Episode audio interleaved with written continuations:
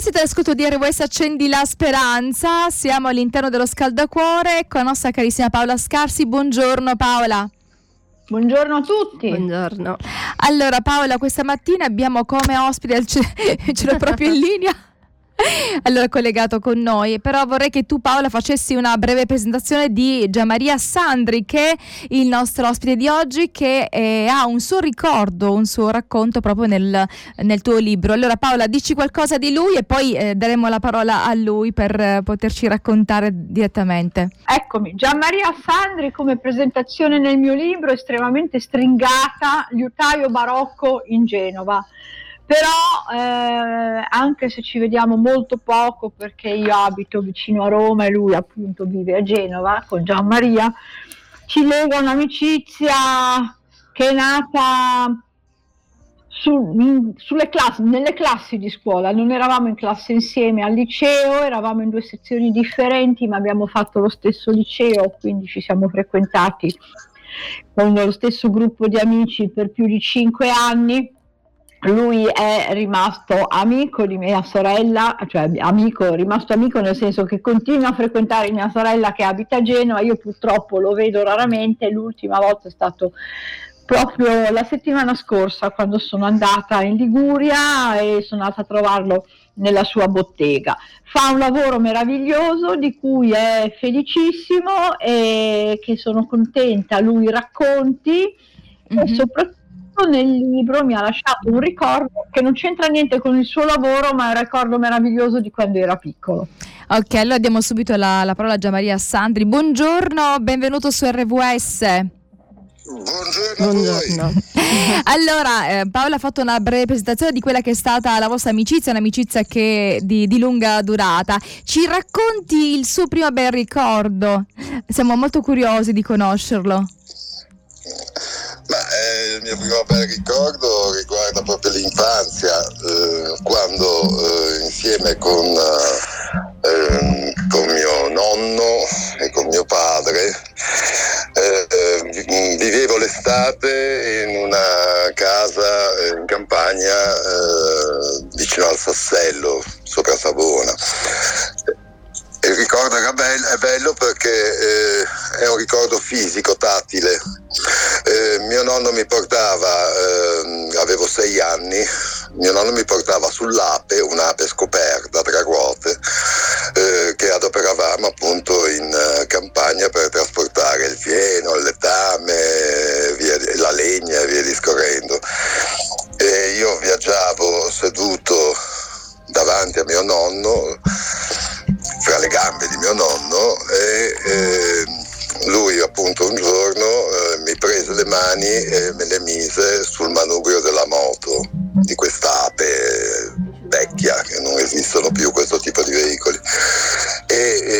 mi fece guidare quindi eh, io la, ancora oggi conservo la sensazione di quel manubrio, di quell'acceleratore che mi aveva eh, passato il mio vecchio ed è lì come racconto poi agli amici che ho imparato a guidare la moto, quindi guido la moto ormai da 60 anni.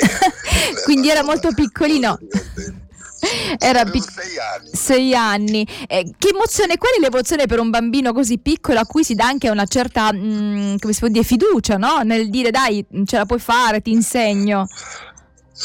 Beh, eh, credo che sia stato un momento dei più importanti, se non il primo momento veramente importante della mia vita, perché chiaramente un bambino a quell'età lì si sente enormemente importante, eh, si sente di essere cresciuto.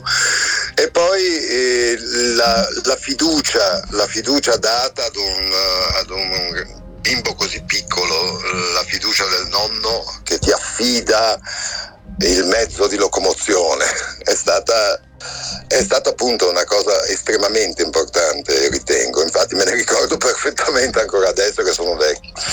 Quindi un ricordo molto nitido perché in genere quando si è piccoli non si ricordano tante cose, ma ci sono delle cose che anche, anche due anni, no? se, se, è stato un ricordo particolarmente no? toccante, resta nella nostra memoria.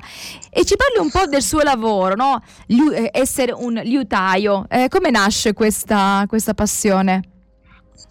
Beh, eh, anche questo probabilmente parte così da, da, molto, molto, molto lontano. mio nonno di cui appunto continuo a parlare, era un personaggio straordinario eh, che sapeva fare qualunque mestiere, eh, come diceva lui stesso, io sono in grado di... Se qualcuno è capace a farlo vuol dire che io posso farlo. Una frasi che ricordo perfettamente e che Bello. ancora adesso adoro. Sì, se qualcuno lo fa vuol dire che io posso riuscire a farlo. Trovo che sia eccellente come, come discorso. Tant'è che appunto eh, mi ricordo appunto anche, eh, lui aveva anche restaurato, riparato una chitarra quando ero molto, molto piccolo, in un modo abbastanza aberrante, con dei, dei chiodi, cose che adesso non, non adopererei certo. Ma mi aveva insegnato ad utilizzare eh, quasi tutti gli attrezzi eh, che si possono utilizzare per qualunque lavoro e anche soprattutto eh, sul legno, quindi prime, la prima pialla, il primo scalpello, il primo coltello per intagliare, eh, avevo intagliato, mi ricordo, dei ciocchi di castagno per farli diventare un posacenere che da qualche parte, in qualche casa, credo che sia ancora, eh, da un ciocco di castagno eh, e quindi lì nasce l'amore per il eh, lavoro manuale, per la trasformazione della materia, passami il, il termine. E eh, da lì eh, passare a fare il liutaio è stato una, una, serie di circostanze. Avevo la chitarra rotta, come racconto spesso, la mia chitarrina era rotta, avevo 22 anni e un amico mi portò da quello che divenne poi il mio maestro, che è stato la buonanima di Federico Lovenberger, un bravissimo liutaio qui di Genova. E lui mi guardò male e mi disse perché non te la ripari da solo? e io gli risposi eh, ma se mi fai vedere cosa devo fare lo faccio più che volentieri. E sono stato in bottega con lui per 25 anni. Eh, quindi ha preso, eh, Gianmaria ha preso in parola anche quello che era la posizione di suo nonno, no? se, se, qualcuno lo fa anch'io posso farlo, quindi guardando si può imparare a fare no? anche quello che non abbiamo... sono assolutamente un difensore di questa, di questa, dogma. Se qualcuno lo fa vuol dire che io posso riuscire a farlo. E, e, infatti io l'ho fatto, come dire. Quindi ci è riuscito. Posso chiederle se lei ha dei nipoti? Dei? Nipoti. Dei nipoti no, purtroppo, no, no, no. no, no ho una figlia ma non ho nipoti. No, per sapere come nonno, no, se come nonno aveva, diciamo, ehm, in sé no, qualcosa tra- che ha tramandato anche ai suoi nipoti, no, come è stato per, per suo nonno. Però l'ha fatto come padre, immagino.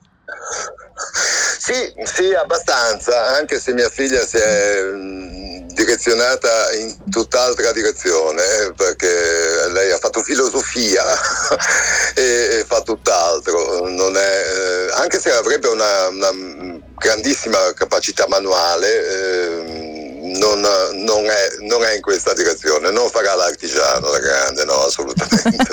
Però farà quello, che, farà quello che desidera, cioè nel senso farà qualcosa che, ehm, per cui si sente no, votata, no? quindi evidentemente si è scelto la filosofia e, e um, si sente proprio nel ragionamento, nel condividere, nel condividere con gli altri, nel dialogare. Assolutamente, d'altra parte eh, io credo molto nella, nel dover fare quello che, che, viene da dentro, quello che si sente di voler fare. Eh, personalmente appunto ho sempre avuto la passione per il lavoro manuale e quindi eh, sono ancora sono, sono, più che soddisfatto di quello che è stato il mio indirizzo e quello che è attualmente il mio lavoro. Grazie Gianmaria, è stato molto bello il suo racconto, questo racconto lontano che ci fa sempre capire come la famiglia, poi all'interno della famiglia che spesso no, restano quei ricordi che ci lasciano una traccia tanto da seguirci nel nostro percorso, nel nostro cammino, da noi, ci danno un po' una piccola direzione, una mano su quello che è poi il nostro futuro, che sono, eh, quelli che sono i nostri progetti, i nostri sogni. Assolutamente, bisogna sempre seguire i propri sogni. Per quanto mi riguarda, eh, raccomando sempre ai giovani con cui ho a che fare, eh, fai qualunque sacrificio, io l'ho fatto, fai qualunque sacrificio perché ciò che ami sia quello che ti darà da mangiare. Non si può vivere tutta la vita, come vedo tantissime persone, eh, eh, guadagnandosi il pane facendo qualcosa che odi. Mm-hmm. È tremendo, è tremendo, è allucinante. Eh, cioè, eh, diciamo che è veramente logorante, eh, logorante a lungo andare. Inizialmente può anche gratificare perché hai il necessario, però poi diventa logorante perché all'interno non trovi mai eh, diciamo quel lavoro, quella passione che ti farebbe, ti darebbe gioia no? durante le giornate. Eh, infatti. Mm-hmm. Ma tu vedi un sacco di gente che aspetta il sabato le ferie e la pensione e Mm-mm. personalmente preferisco buttarmi da un ponte. No, no, no, buttarsi dal ponte è un po' troppo, però sicuramente inseguire i sogni e fare di tutto no? per, per, raggiungerli e diciamo per trovare quella gratificazione che forse non sono, non sempre la gratificazione corrisponde a grandi guadagni, ma almeno diciamo vivere, no? vivere eh, in maniera dignitosa. Allora grazie, grazie Gianmaria per questo bel racconto e buona giornata. Buona giornata, a presto. E torniamo, torniamo all'interno dello scaldacuore con Paola Scarsi. Abbiamo mm, salutato prima del brano musicale Gian Maria Sandri che ci ha deliziato con questo ricordo che è appunto relativo alla sua infanzia. Si parlava eh, durante la pausa musicale con Paola del, dell'importanza del lavoro, ma anche della passione di non, vivere, di non vivere la vita senza passione, quindi lavorare senza passione. Penso che sia un problema di questi tempi, Paola. Eh, passione, lavoro, guadagnare, non guadagnare e quindi poi si, si è un po' frustrati. Certe volte si mitizza, credo, un po' troppo il lavoro, nel senso, da una parte è sicuramente non facile trovarlo e anche non facile trovarlo eh, in linea con le proprie aspettative, magari con i propri studi, però di solito poi alla fine ci si riesce comunque a sistemare in una una situazione abbastanza in equilibrio. Il rischio è quello di focalizzare tutta la propria vita sul lavoro, sui colleghi eh, e non crearsi altre passioni, eh, cioè le persone che lavorano 10, 12, 15 ore al giorno perché gli piace farlo, quando poi vanno in pensione si trovano senza nulla da fare, quella è la cosa più terribile perché adesso i pensionati di 70 anni sono persone giovani ancora, non sono, cioè, che, che possono tranquillamente partire fare un viaggio intorno al mondo, però quelle sono tutte passioni che uno si deve creare prima. Eh, io eh, un pochino lo vedo con quello che faccio, a me piace scrivere, però mi piace anche seguire le piante, vedere nascere eh, un fiore, eh, mi piace fare bricolage, cioè ho tante piccole passioni e, e mi piace leggere. E cerco di non abbandonarle perché il rischio poi di avere una vita vuota c'è, è concreto e se uno non l'ha creata ricca prima, poi crearla piena d'improvviso non è facile, anche perché magari quando poi si ha una certa età passa anche la voglia, ci si sente più rallentati e meno stimolati. Quindi il mio suggerimento è quello di seguire le proprie passioni, le proprie attitudini, il lavoro sicuramente considerarlo come un aspetto importante della propria vita, non solamente teso al guadagno, anche alla soddisfazione personale, ma non è l'unica fonte di soddisfazione personale di una vita intera. E qui ovviamente lascio da parte la famiglia, gli affetti, sto parlando di passioni personali, di lavoro, di, di, di hobby, ecco di questo, non, non, perché è ovvio che tra la famiglia e il lavoro eh, potendo, si sceglie la famiglia, non sto parlando della donna che sceglie di fare la casalinga, sto dicendo come eh, dedizione si deve scegliere la famiglia.